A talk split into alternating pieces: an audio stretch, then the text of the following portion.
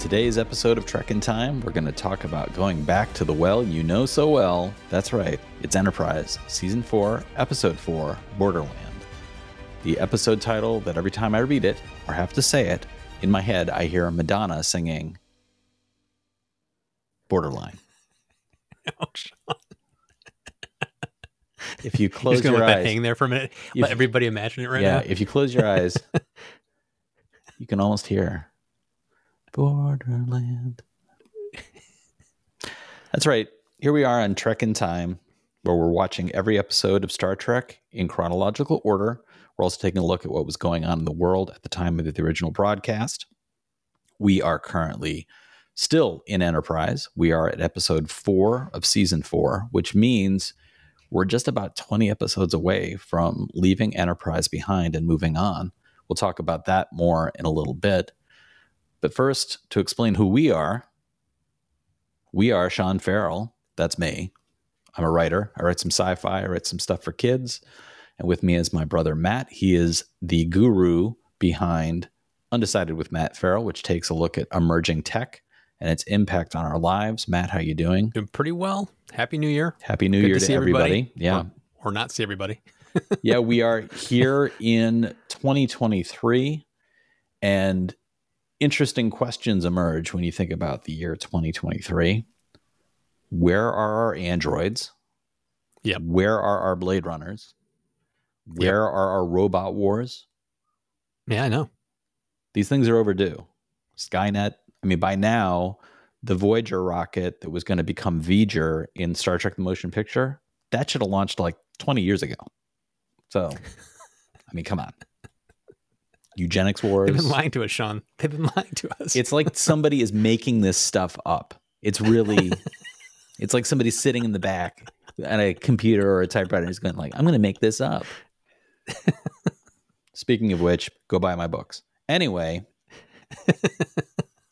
before we get into the discussion about today's episode, Matt, you have some comments from previous episodes to share with us. I do.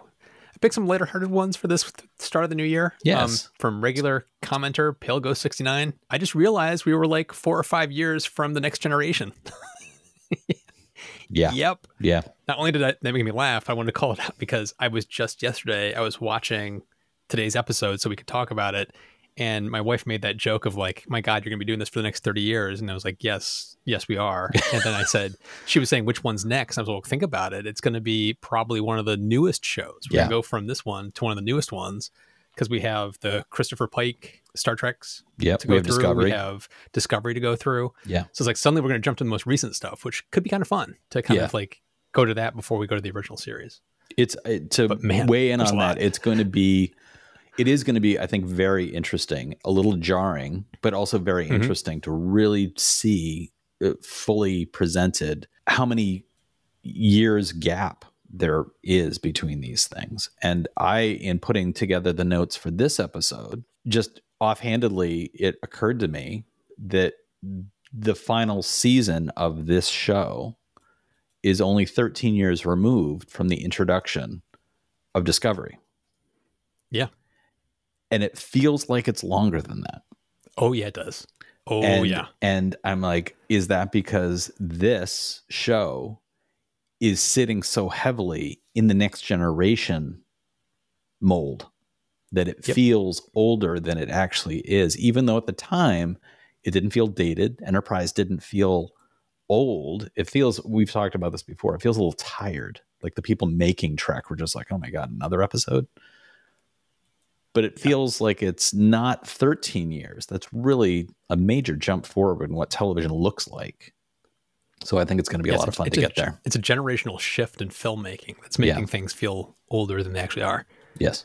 Another comment was from Lonnie Laney. I don't know how to pronounce your username, but Mm-hmm. on the episode Stratagem, wrote CSI Xindi has a lot to do. That's for sure. That made me laugh because it was that was the episode where they were trying to fake the Xindi into thinking that something had happened, and so Mm-hmm. like they were leaving all these trying to scrub the, the ship clean so they wouldn't be detected. Mhm. And so I just like the fact that it was CSI Xindi. There have been Yeah. so many CSI. Why not? Why a not a Xindi Cindy edition? one? Sure. Yeah. And then last comment was from Dan Sims, and I like this a lot because he wrote this is his first comment I saw show up. He said, I randomly came across this podcast today when looking to see if I missed your undecided episode this week, and it reminded me that I've been wanting to watch Enterprise for a long time, but kept forgetting about it. So I'm finally going to binge it along along with this podcast. And then after this, there was like five or six more comments from him. he was clearly going through. So he's going through them episode by episode. Yes. Yeah. So welcome, Dan. Yeah. Um, thank you so much for uh, coming coming along. And you did not miss an undecided episode because I didn't put one out this week. So that's why there was nothing. Jokes on you, Dan. We got you. Yeah. Gotcha. Yeah. Thank you, Dan. And thank you to all the listeners. And thank you. It's been a lot of fun putting together this show. We've been doing it now for more than a year.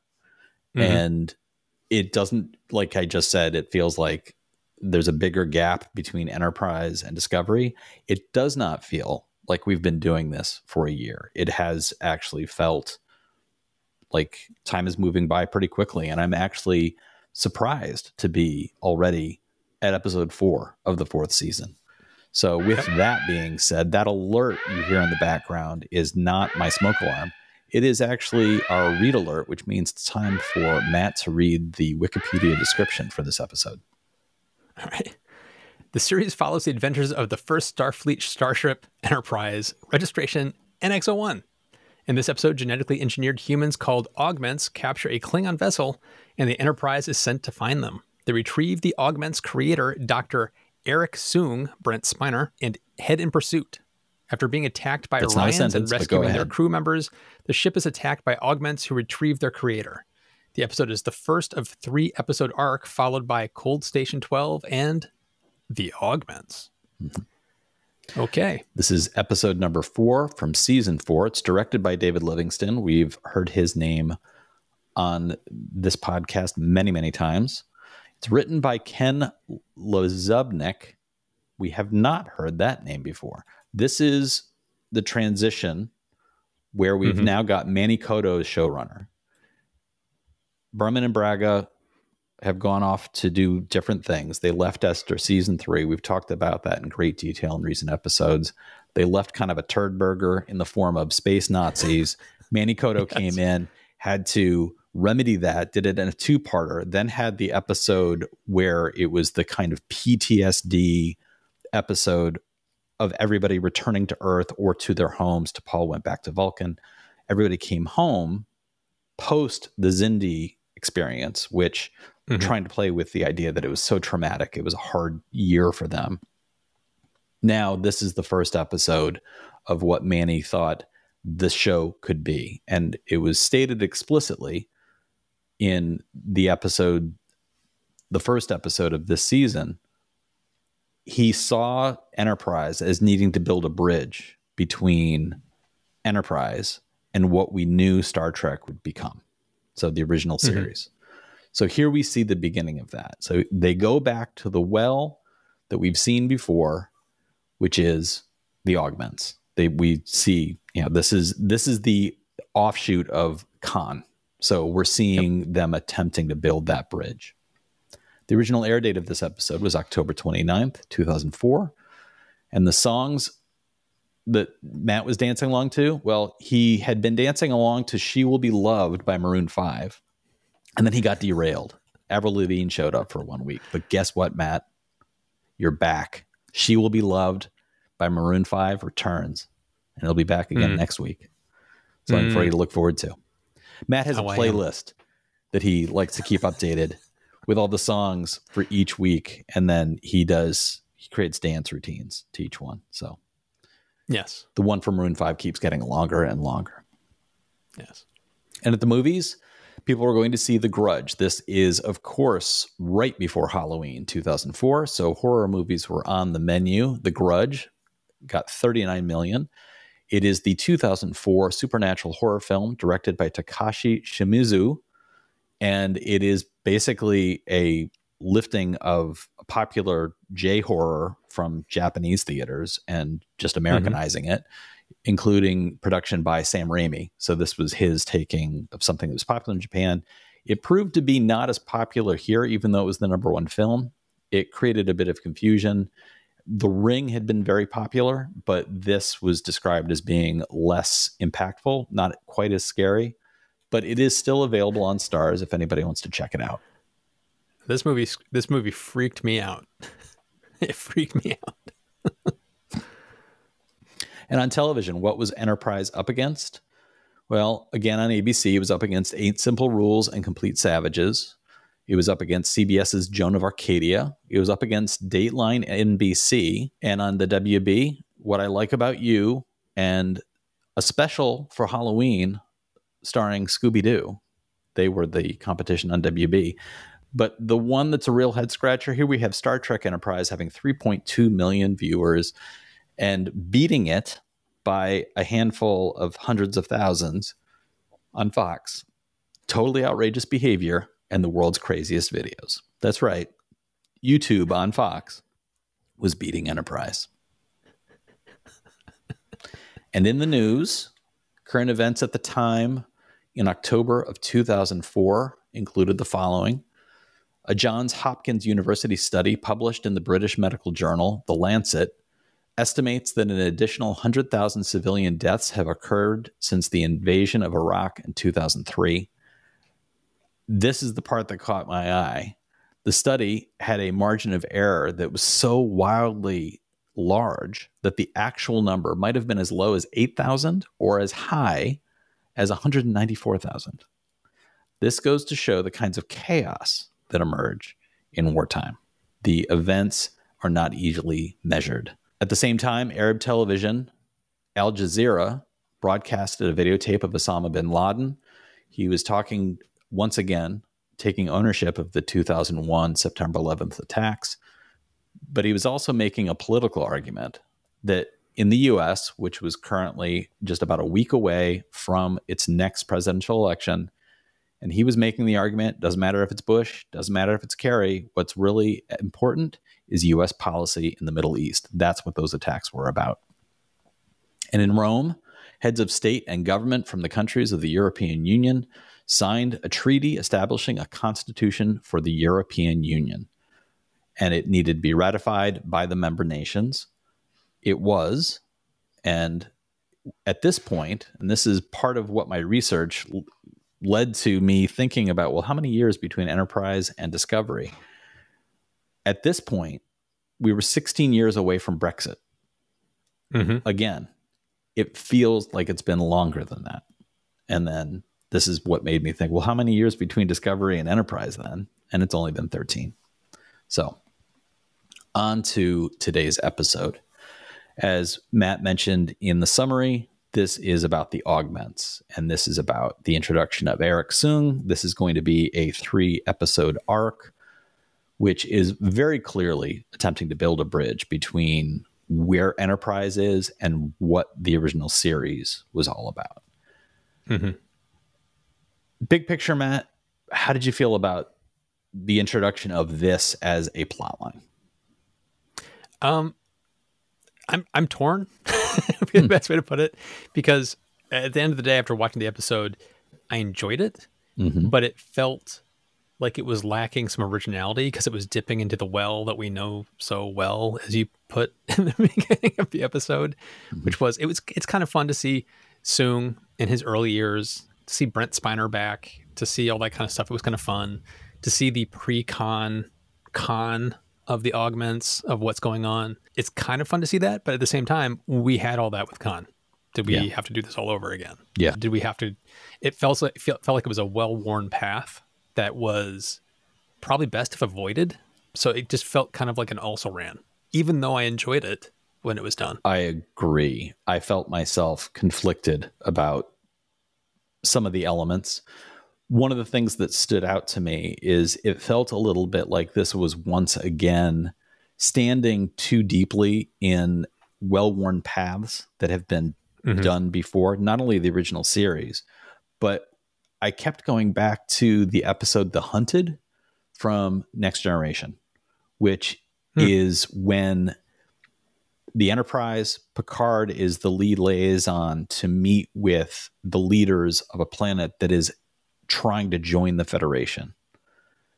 And while they are there, there is a breakout from a prison, and a prisoner escapes and gets a shuttlecraft and manages to get away partially, but is caught by the Enterprise. And it turns out that on this planet, they had had a war in which super soldiers had been created. And after the war, they found it difficult to transition them back into working in regular society. So instead of helping them, they put them in prisons. They effectively mm-hmm. in, permanently hospitalized and just put them in prisons. These were super soldiers who had the ability to do things that could disrupt electronics. They they were faster. They were super trained in military uh, tactics. So this individual was able to get out, get aboard a shuttlecraft, and get away almost before the Enterprise was able to capture him. Beamed himself aboard the Enterprise, was able to stay alive long enough in the Enterprise to sabotage systems, almost able to get away again. That to me was a more compelling episode along the lines of this than what this has done. And part of my difficulty with it, you mentioned it was nice to see Brent Spiner. I'm a little exhausted by the use of Brent Spiner to play all the different versions of Soong that we see throughout time. it gets distracting at put, a certain point for me. Put, yeah, but at the same time, put yourself back to when this was originally aired. He hadn't they hadn't they hadn't tread on that too much at that point, in my opinion. It's like you had the next generation where he was Data, and then you had old Soong, and then you have here him as young Soong. But, but at this point in t- time, when we've had the Picard series, we've had all these other things. They've done this so much. At this point, it feels like, oh, come on, here we go again. But this isn't the same Soong. I know, but it's like they're having they're having him play the, still the the same type of character. So th- that yeah. in my mind, it's okay at this point because I remember when it was originally happening, it didn't bother me. But now when I see him doing that, it bothers the hell out of me. I remember when this episode originally aired, I was bothered by yeah. it then, but not as much as I am now because now it's yeah. been done so many times. So yeah. it's a it's not so much a like, oh, that makes it a terrible episode. I just find it a little distracting. Like, was this really like was this cute? I have the exact same response to at the beginning of the episode. We see Klingons, which includes the actor who's played the head of the Klingon people during the next generation. He's playing the captain of a ship here. I didn't know why they had him doing again, this. it's it's not... it feels like it's it's a little too insidery. It's a little too aren't we clever? Aren't we having fun? Let's bring the old gang back together. And I'm like, that's it's distracting. It's you spend half a second thinking, is this supposed to be the same character? Is this supposed yep. to be that guy? Oh, he dies? Okay, it's not the same guy. When you're thinking about those, it's as distracting. And Matt and I have been watching other programs that um, we tend to talk about these things in Out of Time, which is our spin-off episode, which you our spin-off series, which you get access to if you're a direct supporter of this podcast. That's just a quick pitch. Anachronistic music is yep. another thing like that, where in a moment of a show, and Matt and I recently were watching a TV series that did this, where it's supposed to be a kind of Lord of the Rings type adventure, and then there's anachronistic heavy metal music added in at certain moments and it doesn't add to those moments. It actually distracts you because you spend the first 15 seconds of the song thinking like what song is this? Who's this by? What's going on here? And then yeah. you mm-hmm. get yourself back into the moment. I feel like stunt casting in this way is doing the same thing here and it and it feels yep. like okay it's brent spiner. I get it. Okay he's playing the same kind of character. I also feel like brent spiner in this in particular seemed to be chewing the scenery a little too much. It felt a little distracting on that level too. He's a little too cutesy. He's a little too full of himself. He's playing it in a different volume than he has at other times. And I found it a little strange to see him. Bakula is so reserved, especially in this episode. There's literally a sequence where he's kidnapped and he doesn't talk. And I was like, why is he not saying anything? Uh, so when you have Bakula playing it so internal and so quiet, to have Spiner kind of filling that space with all of this. Mainly, it was the scenes that were aboard the Enterprise where I felt like Spiner's performance was a little too loud. When they got yep. into the Orion slave trade, he seemed to dial it back. It seemed like there was yes. enough going on around him that he kind of like fell back into the surrounding environment. So it just felt a little uneven to me. But ultimately, the episode is doing a lot of things that Star Trek has done before. Like we mentioned, The Hunted, we've mentioned Khan, of course. It's following that path and it does a fine job with the kind of like building knowing this is going to be a three episode arc building a group of people who are doing their own thing and becoming a new threat in this way it does a fine job with it but it feels a little bit too much like certain elements weren't thought through entirely like i couldn't understand why these augmented people are wearing pajamas that look like they've been wearing them nonstop for 12 years. Um,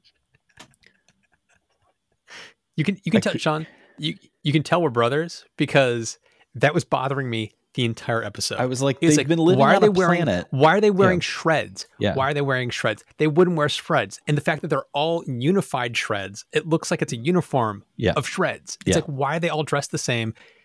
what they can't find different shirts like they raid a ship and they're like oh hey look here's some unshredded shirts let me put one of these shirts on yeah no we have to look unified in our shreds it made no sense it was uh, it's yeah it's, it's little things like that that you know not only that i kept going back to like okay they are they are augmented. They've been able to survive on a planet by themselves. But they can't make clothes. But they can't make clothes? Like that wouldn't that be one of the things they would do as they got older? They would you know skin animals or they would develop looms and they would make themselves like to have them in some kind of rudimentary homemade costuming would have looked more thoughtful than mm-hmm.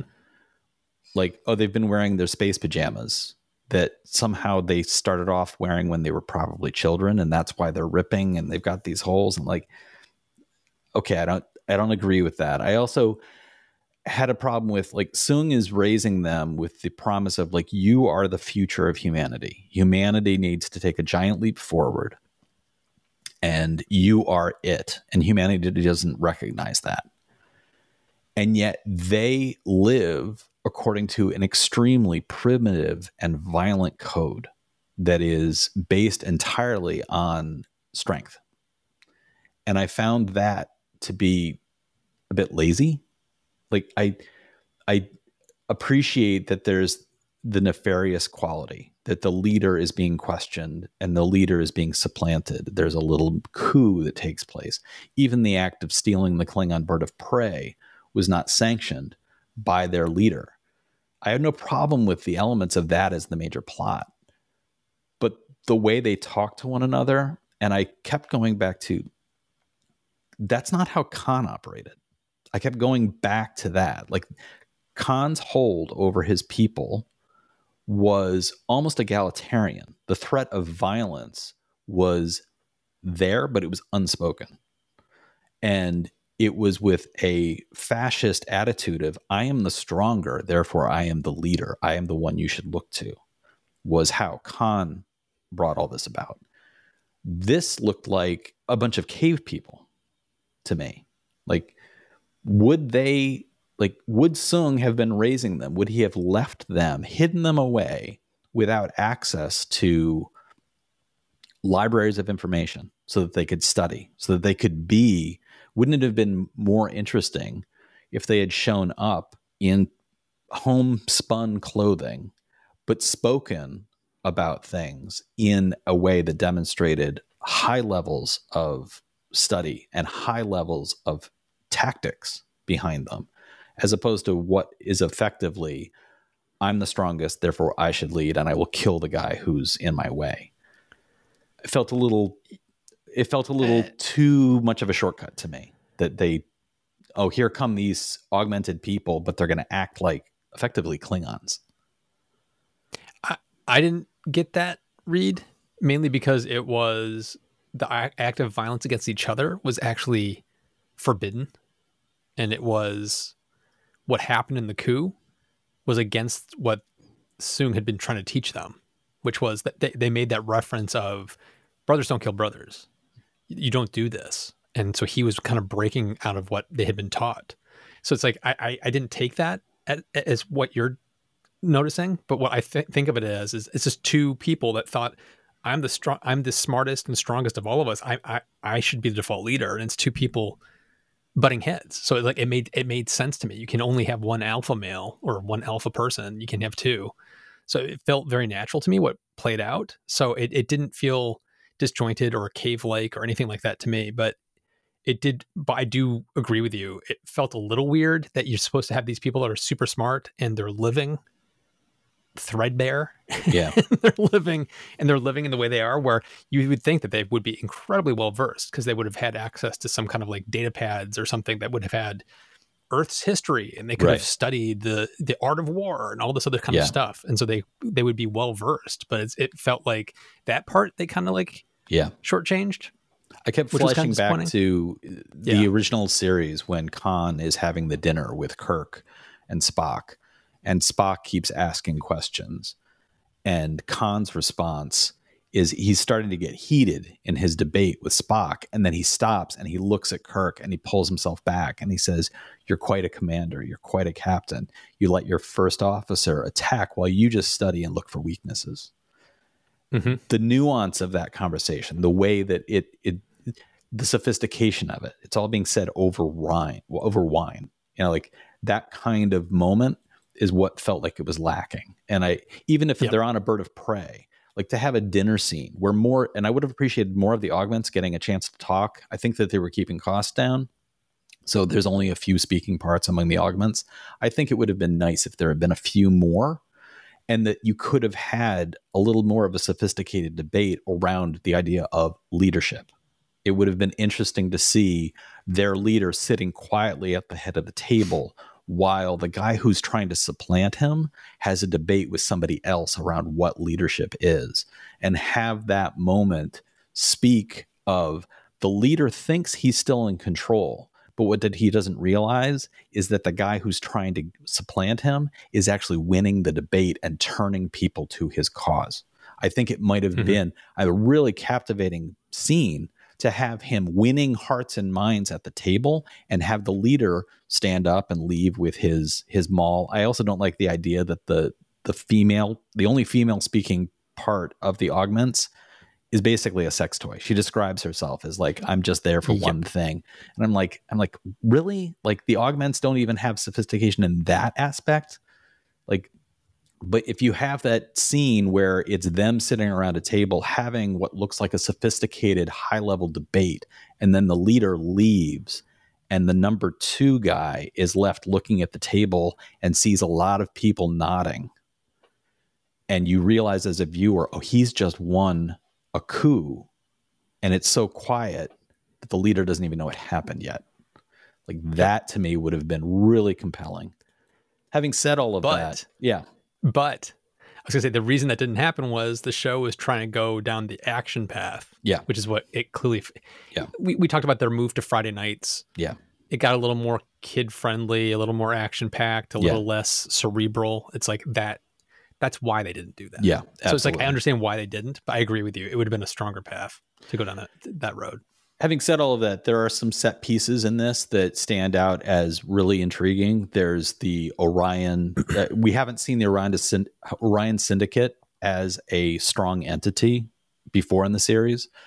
The Orion Slave Girl, famously, you know, an image of Trek that even people who don't follow Trek could identify, like, oh, the green skinned woman from Star Trek. I know who that is. Appeared in the first episode of the original series but this is the first time that we're seeing not only Orion slave girls again, but we're seeing what their society, how it's structured a little bit. And it's clearly a mercantile, you know, like a mercantile approach, but it's slave trading. And it's Mhm. their power at being able to attack and disable the enterprise sets them up potentially as an impressive force in this part of the galaxy. And it sets up the idea of oh this is something the federations had to deal with since early days. Like so when you get to the you get to the original series the idea that the orion syndicate is not just a crime syndicate but it is actually a force in the galaxy they go toe to toe with klingons apparently it's this section of space which is described as there are skirmishes in here all the time because the orions push back against the klingons so that's not something that's easily done. So seeing that trade area, the number of extras, the cages, the setup of the the chips in the neck, like all of that I found to be The very the auction itself. it had aspects to it that, as Matt just mentioned, they clearly were pushing toward like, well, let's get more action into the show. That works in that scene, especially with the jailbreak that takes place. But more than that, it had an aspect to it that made me feel like, okay, this is the Star Wars side of Star Trek. It's a little gritty, a little dirty. humor. You see the humor of it. The Yeah. humor was really good. Yeah. Like especially the the the the gigantic auctioneer guy. Like I don't know who that actor was. That's the big show. Seven. That's Oh, the big it? show. He's a professional wrestler. Yeah. Yeah. Okay. Because I loved the directing of him picking up Jolene Blaylock, Yeah. who is a tiny little woman. Yeah. And he just picks her up, and then her direction was probably just be stay stiff as a board, Stay stiff Don't as a board. Don't move. and just like he holds her around. It's it's hysterical. It's so funny. Yeah. It's it's really well done. yeah the the set piece around all of that i thought was well done i thought the the riot that takes place after the breakout uh, all the slaves running riot the orions trying Although- to recapture everybody Although I- my wife happened to be sitting on the couch watching with me as we were watching, and both of us were laughing horribly at the ensign yes and his overacting. yes And wow, was he somebody's nephew or cousin? Like what? Wow, he was he was he was bad. yeah he str- he struck me as uh my wife called that at one point making an aliens reference. Yeah. They're gonna come in here they're gonna come in here and they're gonna kill us. Yeah, because like the yeah. way he was acting was just he was acting at 11 the entire time. Yeah. it was this dial, dial it back a couple notches buddy. You Yeah. be this this spastic. I flash back to aliens as well but aliens was calm and cool in comparison to the way this guy was depicting like the enterprise is going to come back right? They're going to come back and save us right? And like uh, yeah. Dude, just like, and he was squinting up his eyes so much that he actually changed his entire face somehow. I'm not quite sure how that works. The, I did- there were, it it looked like muscles were flexing where there shouldn't be muscles. I-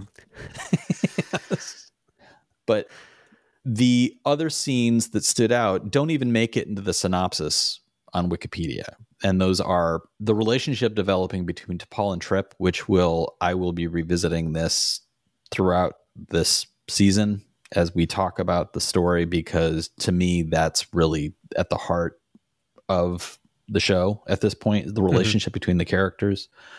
So they have a couple of nice very brief moments where trip in trying to be casual but also still feeling hurt and being stung about T'Pol marrying in the previous episode he casually not casually says so did you go on your honeymoon and it's kind of a loaded moment. And then he later does apologize. He says it was none of my business. But she makes sure to clarify for him after the marriage i went alone to meditate. And so this is a T'Pol who is still trying to figure out like how does this work? What is going to happen? And trip as well. So i really like that moment between the two of them. And another one that stood out for me very very strongly was Phlox having his moment with Dr. Soong. And Yep. Soong's. Soong's entire thing is like, oh, I've I'm familiar with Dr. Phlox. I'm familiar with his work. He's almost as smart as I am. And then he gets into the they get into the medical bay and I love that he identifies which of the augments DNA they're looking at. He can look at the DNA coding and he can identify which m- member of his quote children he is looking at. But he gets into that debate with Phlox about the ethics of augmenting humans, the idea of improving upon a species. And Phlox doesn't want to hear any of it. He's like, We've removed diseases. We've stopped people from dying from ailments, but we haven't tried to improve people, which is an unethical approach to medicine.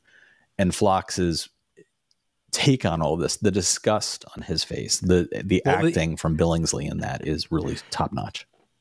yeah the, the, what i wrote down was Phlox slam like Yeah. the way he slams Soong when he says um, there's something called learning from your past mistakes Yeah. and Soong says what makes you think i haven't and Phlox goes I can, read. Yeah. and it was just like that that moment of like Soong going, "Oh shit!" Yeah. Like he just totally got owned by Phlox. yeah. And I, I will also want to note that I made a note of the whole thing of like I, I love it when characters characters that we love, we hear other people talk about them. Yeah. And it adds depth to them. Just that aside comment that Soong makes when he says, Phlox's reputation rivals my own. Right. And he's walking in the hallway with the captain and says that. It's like, oh shit. It's like you you go Phlox. Yeah. It's like it, it's it's always fun to get like little comments like that from here here we know Soong is this crazy genius that's done horrible things. And he's saying this of Phlox. It gives it weight of here's a character we love and he's actually saying something very complimentary and also a backhanded compliment because he's saying almost rivals my own. Yeah. Um, it's the well, ego, it's the, it's the arrogance of rec- it's the arrogance of yeah. all the Soongs, which yeah, you know, and so they're all one, and they're all Spiner. Comment. So Spiner is just playing the same character again and again and again. And he's just like, it's like, well, clearly I'm the smartest guy in the room. So, but it's great because that, that one arrogance sentence, comes through it, it once casts again. Casts a shadow and, on himself as well as on Phlox. Yeah. yeah. So we see all of that and we see the the enterprise is attacked multiple times by multiple starships apparently the sensors aren't working because they don't know any of these attacks are coming at any point and they are caught off guard each and every time uh, lots of very convenient plot moments for that. There's also a nice moment between Soong and Reed when he says of Reed, "Oh, I'm very familiar with your name. I've read about you and your work, but I haven't seen your face." It's it's another attempt to like twist the knife while giving a compliment. But mm-hmm. in this episode, Reed does a admirable job of just not ever seeing any of these attacks coming somehow. Um, yeah. So they fly into the dangerous borderland area and then are surprised when they're attacked by Orions, and then they're surprised when a Klingon vessel comes in to save them and think nothing of it when it's relayed that the Klingons have asked to dock. And it's like this well, is not the Klingons. Of, like they, they wave that away with Bakula says something along the lines of, "I knew it was going to be you." Like he basically said, "I knew, I knew you were going to come find us." So it's like it, he they could have tipped that before because it made no sense why he was just so glib and like, all right, let's dock. Yeah. Okay. Yeah. Yeah. it didn't make any sense. It wasn't worth that line because ultimately no. they go out there because the Klingon Empire has said, we are going to start a war with Earth over this. First of all, I have a bit of an issue with that. I do not think the Klingons would attack Earth because a bunch of unknowns stole a ship. I don't like within Trek, the Trek universe. I don't think that that would be the pretext for war. Having said all of that, you would think that the Enterprise would have gone out with enough knowledge to immediately identify, oh, the, this is the ship. Like they would know, like, oh, mm-hmm. this isn't just a Klingon bird of prey. This is the ship we're looking for. Because you would think the Klingons would have said, here's the ship. This is the ship that's mm-hmm. missing. Mm-hmm. So that whole thing is is a question mark. All of that is done simply to get Soong on board with the augments. He just needs to get with his kids. And so we end the episode with Soong making his speech to the augments of saying, like, you guys are doing it. You are living up to your promise. And now we need to go to Cold Station 12, which is referred to at the very beginning of the episode. This is where Soong originally stole and why he was in prison. This is where he stole the augments embryos from. Mm-hmm. So Soong's argument is we're going to go back there and we're going to free your thousands of brothers and sisters. So he's going to go back, he's going to get more and he's going to create a effectively a little army of augments with which to start anew. How did you feel about those plot points the augments embryos being held in cold storage the soongs having been jailed for stealing some and now his desire to go back and get a hold of more to do more of this what did you think about all of that i thought it was fine it was it's, it's like okay one question would be like why were they holding on to these eggs that's where i kept going back why because would, why would these embryos them? are the result of mm-hmm. they're in storage because it was these embryos that led to the eugenics wars. Why these, would you hold on to them? These are a after product after Khan. Khan has already taken yeah. place. Yep. So humanity finally pushes back against the augmented humans that were Khan and his cohort They put them all into a spaceship. They send them off into space, frozen in sleep, to go do something else because apparently humanity at that point, despite the fact that they had just fought this war in which millions of people had died, did not feel like executing Khan made sense. So they send them into space, and now they have these embryos. And they apparently build a space station. This is a humanity that has just come out of war. They It's- build it's a a, good use of space station to hold frozen embryos. Yep. I found myself thinking, I'm having a bit of difficulty with the logic of all of these steps. Like, if it had been a forgotten bunker on Earth, if it had been like, there were a number of different ways to get the same effect, but I just didn't quite follow. Like, if he stole, if he knew about an underground bunker in some way and he managed to steal thousands upon thousands of embryos, get them away, and that's what he was arrested for, and nobody knew that he'd created these augments, and now he's like, and now we're going to go back where I hid them. I would have been like, okay, that makes more sense. But everything is being Yeah. set up as like Earth has a hold of these things and they're keeping them alive. They're keeping them alive for like more than 100 years at this point. Like they're having This to is- work to sustain these embryos. And I can't but understand Sean- to what end. But Sean, this is we, we've already discussed loophole. this. I just don't like it. This is the Friday nightification Yeah. of Star Trek. Yeah. They're not thinking deep. This is not cerebral Star Trek. This is let's just make an action packed couple episodes where people just kind of like tune in and have fun. That's Yeah. basically what this version of Enterprise is right now. And a key point of that to me would be, you know, when when uh, they docked the Klingon ship and the augments are on board and the guy is basically like glaring at the captain, basically like I'm, I own you. You just don't know it yet Yeah. and they the rest of his crew storms the Enterprise. When they open that door, the Yeah. hatch to come storming into the Enterprise, why were five or six security officers all piled into a tiny airlock? they were just standing there like, "Ah," Yeah. shoulder to shoulder. It's like you'd have guys in the hallways. You'd be spread out. You wouldn't have your entire security crew Yeah. in the tiniest kill box Yeah. that you've ever seen. Well, what they didn't show is that they were all tied together at the waist. They tied their shoelaces together. They together. tied their two laces together and they were all shuffling around. Where are we going to go? Are we going to go that- over here? Let's all get in that hallway. But that's the epitome of like where this is at. It's Yeah. like they're they're just doing things to have plot points that can just move the action forward, and they're not thinking beyond that because you don't have to. This is just a late Friday night action filled. Yeah. people are going to shoot ray guns and chase each other around. It's akin. that's all it was meant to be. Yeah, it's akin to having red shirts die in the original series. It's like things have to happen, so they happen. And it's like, so here's a guy who does this thing, and and that's why he does it. And oh, he stole these embryos, and everybody knew it, and they jailed him because he made these children. And I get it. And I just found myself thinking, like, okay, I'm still going along, but wasn't there a different way of approaching that? Like, it it always hits me as like, is does this sound like it's from a first draft or a second draft? And to me, a lot of these elements sounded very first Felt like first draft. um, I which, agree. which to me didn't destroy the episode. It just deflated it a bit. I felt I found myself thinking like, oh, he could have done a little bit different there, and it might have held together better. But ultimately, to go back to the things that I thought worked, like I mentioned, the Orion slave bazaar, the humor that came out of that, the sequence where Mhm. I really liked Archer activating the handcuffs and Mhm. Soong's hands snap together because of the magnetized handcuffs and then demagnetizing them at a key moment when he's trying to climb and he falls. Like the simplicity of that was enough to kind of like, oh yeah, this is like it's a reminder as Matt has been pointing out.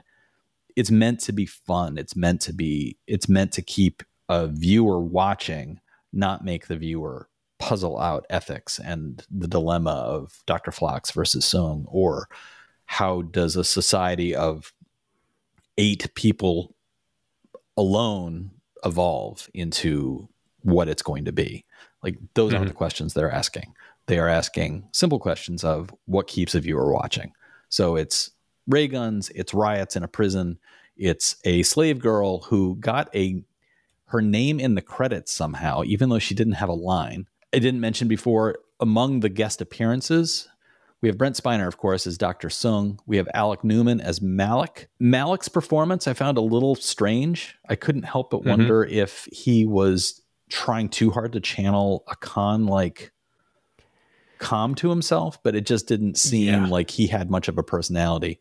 Persis was played by Abby Brammell, and I've mentioned before, like I really didn't like that the only female augment was basically like, yeah, I, I'm just used for sex. Like, like, mm-hmm. like, it wouldn't have been more interesting if she'd been the number two, like if she was the one leading the coup. If there was anything that they could have done, because they end up with a leader played by Joel West, Ra- Raakin, who is a non-entity and it looks very much like he's just meant to be like oh look how strong he is therefore he's the leader and i'm like that's lazy and not very interesting but there's also dave power who was ensign jeffrey pierce we'll never forget him big show played the orion slaver. J.g Hertzler played the klingon captain again. And Bobbie Sue Luther was the orion slave woman. Didn't have any lines but she got her name in the credits. So hats off to her. So as we mentioned, this is going to lead into the next episode, which is Cold Station 12. That is, of course, the location of all of the other frozen embryos that have been kept for very clear and obvious reasons. We won't rehash those now, but or ever, or ever. But before we sign off, Matt, is there anything you wanted to let viewers and listeners know about coming up on your other channels? Yeah, just keep stay tuned to Undecided because I have a couple videos coming up. One on aerogel, which should be out by the time this video is out. I hope. Mm, I'm wearing some right aerogel now. For, yeah, it's it's a really cool product. It's like NASA has called it the best insulator ever made. It's it's a really cool technology. And then I have one coming up on fusion, on the laser fusion breakthrough that recently was announced back in December. I have a video coming up talking about that and other stuff. So stay tuned. As for me, if you're interested in finding out more about my books, you can go to seanferrell.com. You can find information there. You can also just go directly to wherever you buy your books. That could be anywhere from Amazon or Barnes & Noble down to your local bookstore or even your public library. You should be able to find all my books there. If you'd like to support the show, please do consider reviewing us on Apple, Google, Spotify, wherever it is you've been listening to this. Go back there, leave a review. Don't forget to subscribe. And if you'd like to more directly support us, you can go to trekintime.show, click on the Become a Supporter button. It allows you to throw coins at our heads, which is always fun, but it also immediately makes you an ensign, which means you will start getting Out of Time, which is our spin off show in which we talk about anything. We sometimes talk about other Trek shows. We also talked about Star Wars, Lord of the Rings, and in an upcoming episode, I have a feeling we're going to talk about the show Willow. So I hope oh, you'll yeah. check that out. All of that really does help support the show. Thank you so much, everybody, for listening or watching, and we'll talk to you next time.